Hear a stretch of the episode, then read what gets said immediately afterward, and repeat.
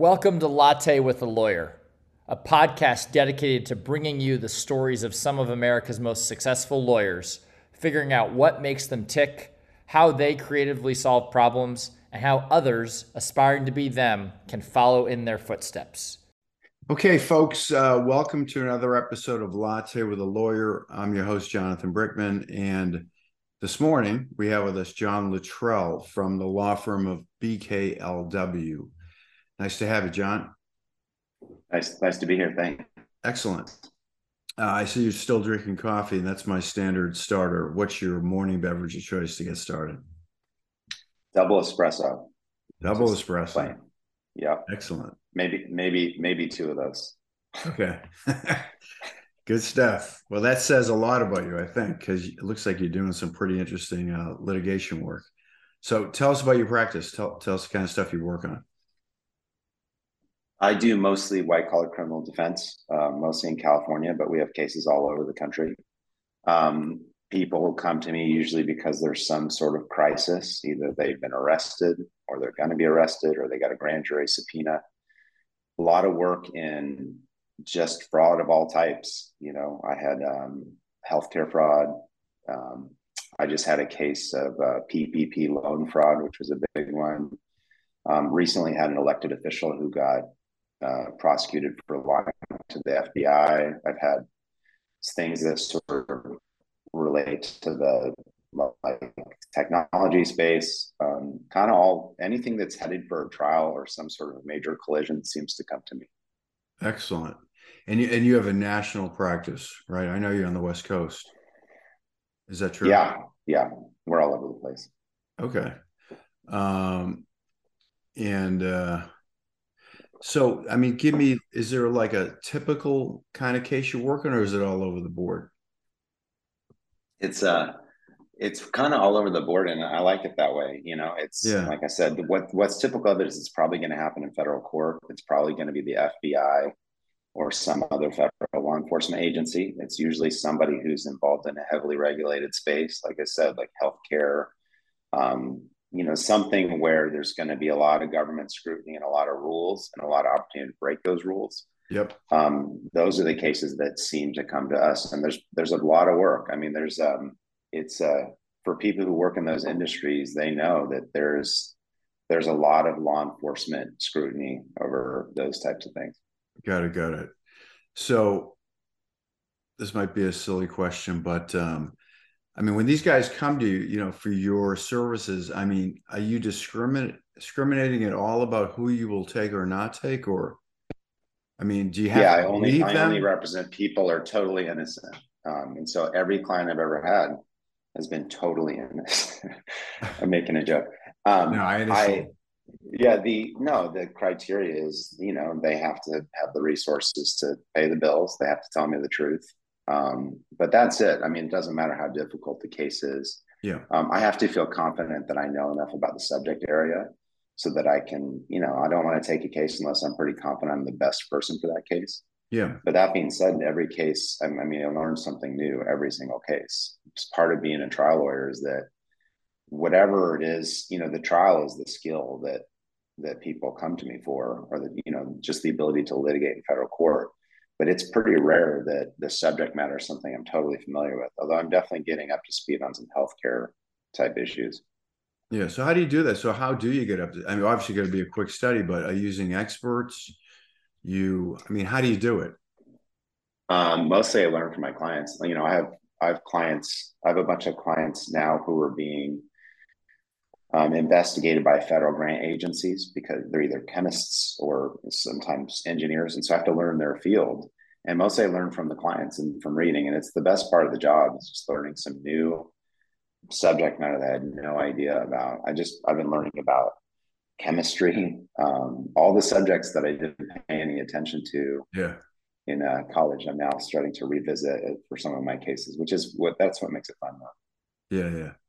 Uh, so you got to be a student. I mean, but I mean, when you say learn, I mean, obviously you're not learning like real theory, real theory of chemistry, right? I mean, that's that's not easy to do. So just enough to right. be conversant and know. Well, I have to be conversant. I have to know more than the other side too. Yeah. Okay. So it's um it's a competition, and you know, it is. I I do. I really mean it when I say it's one of the most like fulfilling parts of the job. Interesting. So were you always like a good student or? Um, I don't know if I'd say that. um, I, I, succeeded in academic environments, but yeah. um, you know, like everybody else, I was I was good at what I was interested in.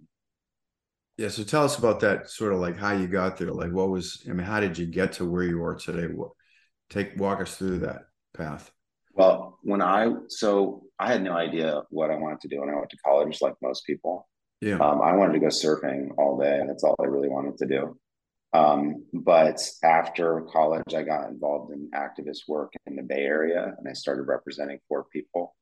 Um, that led me to want to be a public defender, which I did for 12 years. And I started, and most of the series, like significant work I did was doing death penalty cases. So, you know, I became a lawyer because I wanted to help people who were in crisis. And so that's what I did. I spent a lot of time in jails, a lot of time in courts, tried a lot of cases. Um, so I did that for about 12 years. That's a long time to do that. You got to stop. You know, I think it is 12 years. It, That's it a record. A time. Yeah. Oh no, there's people who who do this for their entire lifetime, and that was that was my plan too. I, I love being a public defender. I thought it was really important, really meaningful. Um, I still can't think of anything really much more meaningful than that, or a way to really help people. Um, and then you know, I, for various reasons, I moved out of LA wanted, you know, wanted to focus more on, you know, family and moved to the beach and, um, you know, went into private practice. Turns out it's pretty much, you know, it's the clients are different, but the issues and the cases aren't that different. The mm. venue, which is federal court, isn't that different. Um, so now I'm still helping people, but it's not, it's not in the sense of, you know, they're facing different kinds of crises um, but it's the same skill set and the same thing. So yeah, I guess what wound up happening is just through being a public defender, you become a trial lawyer. And when you're a trial lawyer, you know, there's something if you know how to do it, there's just not. It's not for everybody. It's really stressful, um, but it's really exciting. And once if that's for you, there's really nothing else that's for you. And so that's um, that's what I've been doing. So how, how much time do you find you find yourself in the courtroom actually with a jury? How Not much lately. Um, I tried two cases, I think, in the last year. Um, one, you know, sort of a longer case, the other shorter case, but that's a pretty steady pace. I mean, I think, um, you know, when I was a public defender, probably about two cases a year. Um, but it can be way more, way less. But it, I mean, it's a small fraction of my time that I actually spend in a courtroom. Yeah. Um, but yeah, it just it, I'd say ninety percent of it is outside the courtroom. Yeah, yeah. No, I, I was reading your background, and you and you make the statement that you prepare if you go on a trial for every case, right? Mm-hmm. Yeah, mm-hmm. which goes without saying, right? Because you may get there, so you got to get ready for that. Yeah, it's I meant what I said. I sort of presume I'm going to get there unless somebody gives me a reason not to go there. I mean, I, I think you know, the only way to sort of get to reach a successful plea deal or negotiation, you have to be ready to take it all the way. Because if you're not, it just takes away all your bargaining power. Yeah. It seems like you're. It seems like if I were to guess, I would say you you're better suited to be on the plaintiff side, but you're on the defense side. Why the defense well, side? It's interesting. I well, in you know when when you're talking about prosecutions, the plaintiff side's a prosecutor. And I never considered being a prosecutor. A lot of my colleagues were. Yeah. Um, I just, my heart wasn't in it. My heart wasn't defending people. And so, but it's interesting you mentioned that because we do plaintiff cases and I want to do more of those actually. My partners okay. do a bunch of it. Um, one of the areas of our practice that's really growing is uh, qui tam relator cases or false claim cases. That's where somebody in a, you know, somebody identifies some sort of fraud, either going on at the workplace or in their industry, they report it and they can actually, we can represent them sort of as a relator on behalf of the United States or the state government and identify this fraud. And you wind up, you know, basically um, prosecuting the case as if you are a plaintiff alongside the government. So it's an interesting area of law. And so in that hmm. sense, I do represent a lot of plaintiffs is that different? So that's different than being a whistleblower, or is it the same? Different? No, it's it's just a complicated way of saying a whistleblower. You okay, just said okay. it much more concisely. All right, all right. That's what I thought, but I wasn't sure if there was some nuance there. Is it it's just semantics? It sounds like. Yeah. Yeah. Okay. Um. So, I mean, when did you, when did you know you wanted to be a lawyer? After I still done... don't know. I still don't know if I want to be a lawyer. well, it sounds like you really want to serve. So. Yeah, that's true. I know that. Um, you know, once I I knew it pretty soon after. Well, I mean, I actually, so I was doing, I was organizing like uh, tenants groups in the Bay Area, and I, what I would find, I would, you know, I wanted to advocate for them when they were, you know, in slum conditions, and I realized that when those disputes escalated, you had to hand over to the lawyers, and I looked at the lawyers that were handling those cases and thought, you know, I think I could do that. Um, that's what led me to go to law school. Interestingly, I've never done a landlord tenant case yeah. Um, but that's that was the original inspiration for me to go to law school. So I huh. thought that I could I could help my old clients. Interesting. Well, where yeah. you're where you're located, you have a whole lot of those issues, right? I mean, people on the streets. I mean, L.A. or in San Francisco. I mean, you, you have a pervasive problem, right? Yeah, yeah. Definitely. How do we fix that? I'm just curious. What, what's your view on that? Like, how do we actually get past that? Oh my, I, I wish I knew. I think it starts with providing people actual permanent housing. That's my uninformed opinion. Is just yeah. providing people actual permanent real housing and support services, which costs a lot of money, but I think that costs less money than not dealing with the problem. Yeah. So, and there you have it, the perennial battle between the right and the left, right? I, I, guess so. It, it really should not be a partisan issue. I think actually it won't be eventually. It'll mm. be one of those issues we look back on and figured out that we could actually solve together. But uh, another uninformed opinion. Yeah, not well. I mean, you you have more than an uninformed opinion, I'm sure, but it's. Uh, I mean, it's just you. You wish those basics would, would go away, right? Um, yeah, I was re- I was recently in uh, Venice. Um, and just walk around those areas and it's just like right in your face. So, yep. Yeah. Yeah. Yeah. Interesting. So, uh, give me give me an example of um, like a really memorable case that you can talk about that sort of stands out. Oh man, um, there. I mean, there's so many interesting ones. Interesting to me that I could yeah, choose yeah, from. Sure. It's a, uh, um, You know, the one that comes to mind, I represented a kid from the, well, well, I hesitate to bring this one up, but I represented someone, a young man who was seriously mentally ill, who um, just when I was a public defender, and he he was hearing voices, and they told him to go to LAX and kill TSA agents, and it was just, and it wound up being an awful, awful shooting spree. Wow. Um, he did succeed in killing one of them and trying to kill many more. Um, it was about, I guess, six years ago, and me and a team of people had to represent him, which which was so emotionally um, difficult and so awful. Thinking about the victims and their family, um, worrying about the federal government trying to execute my client. Um, it was toward the end of my public defender career. Maybe it was one of the reasons why that career ended.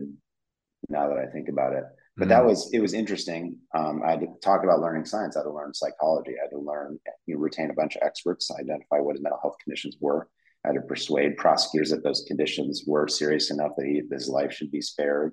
Yep. And I traveled all across the country, basically reconstructing this kid's life so that I could tell a story. And you know that was two years of my life and you know when you're in it and the stakes are that high it's hard to think about anything else and sure. so as i think about it now i guess that's what that's definitely one of the more memorable cases he wound up reaching a deal right before trial to plead and do life without parole so but that was pretty close to you know a lot of my early career were like near death experiences i have a lot of people on death row um, got a couple people off of death row which is i think probably the thing that i'm most proud of as a lawyer um, but when I think about what's memorable, it's it's those cases, it's the it's the death penalty cases. Yeah. Um, I hadn't really thought about that till just now. Uh, well, I just uh, just finished reading uh, Just Mercy, Bryan Stevenson. So, yeah, yeah, he's an extraordinary lawyer. oh and, yeah, uh, that's an yeah, he really is, and a, an extraordinary person. Yeah, he was definitely early inspiration for me when I was in law school. I mean, it's listening. You're like echoing like his his his mission. So, uh, yeah, I found that to be disturbing. You know, inspirational. I mean, you know, geez, it's quite a story. Um, but I mean, I'm sure it's not, and a story that's not over, right? I mean, it continues. Oh yeah, yeah. Um, but it's funny. I'm, uh, I love what I do now. It's it's exciting. I love my clients. I love the practice. Um, I don't miss having to do capital cases. Yeah. It's just so, and, and I have so much respect for the people who are still doing it. They are really doing the most important work, in my view. And you know, mentioned like you know the housing crisis. I hope that at some point they just end the death penalty, put all those people out of work. But in the meantime, they are doing God's work. They yeah. really are. Absolutely. Um, so do you do you deal with like um, you know Wall Street insider trading those kind of cases? Yeah, I have a case right now that's um, insider trading, and those are fascinating. You know, those cases like everything else is just relationships yeah. and cover ups and stuff. And uh, and I really have enjoyed working with the people who are investigating those cases. Actually, they're smart, um, and you know the SEC and the FBI. I've often been opposite them, and often had you know contentious relationships with them. But I found the groups investigating those cases right now to be super interesting. Yeah. And smart, and yeah, they're just great stories. All of them, you know. There's always this, the story of a business. There's usually a, you know, it's yeah. So I have one of those right now that I'm actually working on. Okay. Yeah, you you probably have gone toe to toe with a friend of mine who does SEC, works for the SEC, and is that's what he does. But I also have a childhood friend was involved with one of the highest profile insider trading cases. Interesting. And you would okay. know it. Yeah. Oh yeah. It's it was it was quite a story. I'll I'll just name the firm Galleon. I don't know it. Maybe I should. New York hedge fund. Yeah. Yeah. Okay. It's a big yeah. case. Big big big yeah. big big big case. But uh yeah, I mean that's uh, that's interesting stuff. Um, yeah, yeah, it's fun. There's a lot of sort of cat and mouse in those cases, but like I said, you still have to learn something. You like it, like it goes back to the thing that's most interesting. You're still learning something new. You got to learn that industry. You got to learn sort of you know how it works.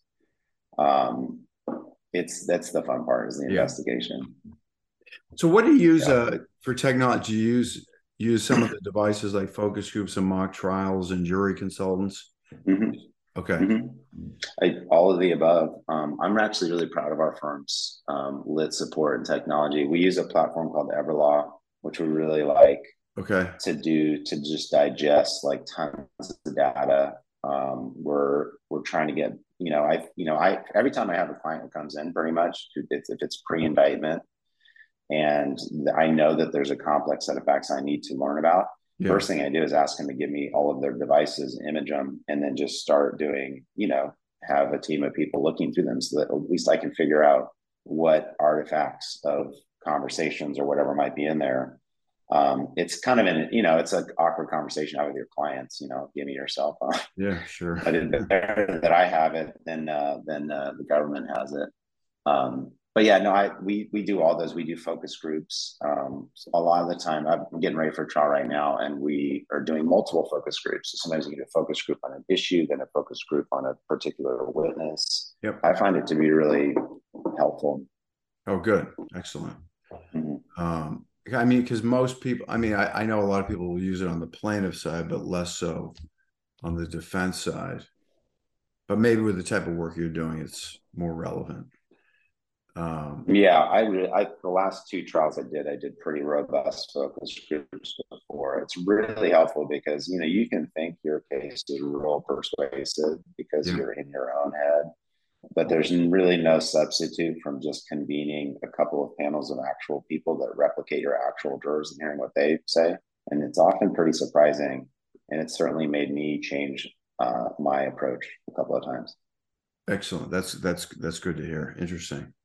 So just traits, skills. I mean, what what makes you know someone like you better than someone else? What are the skills you got to have? I, well, that's an interesting question. I think you have to be tenacious. I think it's, I think like with everything else, grit goes farther than almost any other trait. There have, there is a certain amount of raw intellect I think that you have to have. You have to outthink your opponent and the people that I'm against are highly intelligent, highly pedigreed. Yeah. You know, assistant U.S. attorneys, which are usually who I'm up against, come from the top law schools. They have crushed their competition at every level, getting to where they are. Yeah. Often they're heading someplace else, and they need to win in order to prove themselves. So they are a very, very difficult opponent. So I think the only way to win is, you know, work really hard, have enough raw intellect that you can at least compete with them. But I think, you know, it's interesting, like that that helps you win the contest. But what's on the other side of that is clients, and clients come to you in crisis. So I think a big part of what makes a lawyer successful is having compassion and the ability to listen so that you actually can understand what's important to your client. Often it's not what you might assume is the most important. So I think at least as important as those other traits are just the ability to be like listen without judgment and with compassion because I think that gets you uh that goes a long way. Yeah. Well, I'm sure you learned that being a public defender, right? Yeah, that's right. Yeah. yeah so that's yeah. that's good. So I mean, I try to tell my kids that too. It's like everything you did, you're, you're going to look back and realize, oh, I learned something there that I can apply somewhere else. Mm-hmm. Um, yeah, it's all part of the uh, part of the journey. Um, so uh, influencers, have there been any great influences in your life along the way that you still look to, or you have mentors? Well, definitely some of my some of the lawyers at the public defender's office that were just amazing trial lawyers or mentors. Um, my partners right now are certainly mentors and examples. They're extraordinary people, extraordinary lawyers. I love our firm. We have a great like environment where we all talk to each other. We all strategize around issues. Um, we all have different sort of practice areas, but they are certainly my mentors too. Um, but there's mentors everywhere. I mean, I think that yeah. I, I'm in, I'm inspired by my paralegals and my lit support people. They give me like constant feedback and great ideas. They put in the work. They sacrifice like crazy. Um, so I think it's um, it's kind of all across the board. Interesting. Yeah. Well, it's good. It sounds like you're you guys are very collaborative and you guys work well together, which is which is great. Yeah. I'm, I'm, a big believer in that. You you know, diversity is really where you get the great ideas. Mm-hmm. Mm-hmm. Um, and team so, and teamwork and communication. Teamwork. Yeah what's the expression about uh, dream work makes the team work? Teamwork makes the dream teamwork makes like the dream. Reverse that. Yeah. I'm like Willy Wonka. Yeah. Reverse that. I think it could work in reverse too, actually. Yeah, yeah. True. There you go. Could be could be yeah. could be in reverse too. Um, so just I mean, just to sort of round it off here, I mean, what do you want to leave with the, the audience about your firm? Um, what you want them to know about the, and and the best way to connect with you? Um, best way is, is, just go to our website, um, www.bklwlaw.com. Um, come, you know, I uh, check us out. We are. It's funny. We're sort of like um, it, like emergency room doctors. No one knows about us until they need us, and then they really need us. Yeah. Um, but um, yeah, no. If you the people who I think I'm we're most able to help in my practice area are people who are either companies or individuals, they have a grand jury subpoena, or maybe just somebody knocks on the door asking a question about your business. The best thing to do is deal with that very quickly, get counsel right away. Do not try to solve the problem yourself. Um, do not try to talk your way out of the problem. Um, and I'll just say, you know, FBI agents will say, "Hey, the best thing for you to do is just come to me and just tell me what happened." You really, they they won't or they shouldn't say, "Hey, you really don't need the lawyers involved." But I'm here to tell you, you need the lawyers to get involved very quickly. Um, and it can make a huge difference and save you a lot of time and heartache in the end. So um, don't, don't, you know, the, I, the advice I would give or the pitch to potential clients would be like, just make the call right away. And another thing is this, it's, I always compare shopping for a lawyer to like shopping for a, like a, an oncologist you just don't people don't have the information they really need to make an informed choice and so they wind up with these lawyers who either aren't skilled in that practice area um, but they're just great at marketing the best way to get to a lawyer who's a good fit is talk to somebody that you know and trust and get a personal referral because lawyers that have integrity if they can't there goes my but if they aren't in a good position to handle your case they know who is and they'll yeah. refer you to that lawyer And that's, you know, I do it all the time. I get cases that are outside my expertise, but at least I know who can do it. And that's pretty vital for people to make an informed choice. Yeah, yeah, I've seen that uh, with everybody. You guys are good at referring cases to each other. In fact, Yeah. that's where a lot of business comes from, right? I would assume. I mean, almost all of it um, is, yeah, some, yeah, is lawyer to lawyer. Yeah, I, I met a young lawyer at uh, one of these events actually on the West Coast, um, and he has a business now, literally to help with referrals. That's his business. He's a lawyer, but he built a referral platform. Yeah, yeah, it's um, it's so important because the, having the right lawyer and the right with the right skill set and who's the right fit for you is is just super important. Sometimes people stick with lawyers that may be really good at what they do, but they just don't they don't feel like they're not listening or they're just you know and you just you really deserve the best. And i always say you know like there's no no lawyer should take it personally if somebody goes with somebody else because there's a million reasons why you pick a lawyer and just has to feel right Yep. and people should be discerning and and selective and not settle for somebody who doesn't uh, make them feel totally understood and seem to be totally competent in that subject area Good, excellent, good advice. Well, on that note, I'll uh, we'll wrap it up here. Uh, John Littrell, um, and again, I'm just going to use the initials BKLW law firm, um, and you're just in California, is that right? West Coast. yeah we're in Okay. la orange county Okay, good. And, and uh, this is sponsored by Emotion Track with a C, and we are a legal tech platform that helps litigators uh, prepare for mediation trials. Th- thanks again, John. Really uh, good good discussion. Appreciate it. Thank you. All right. Take care.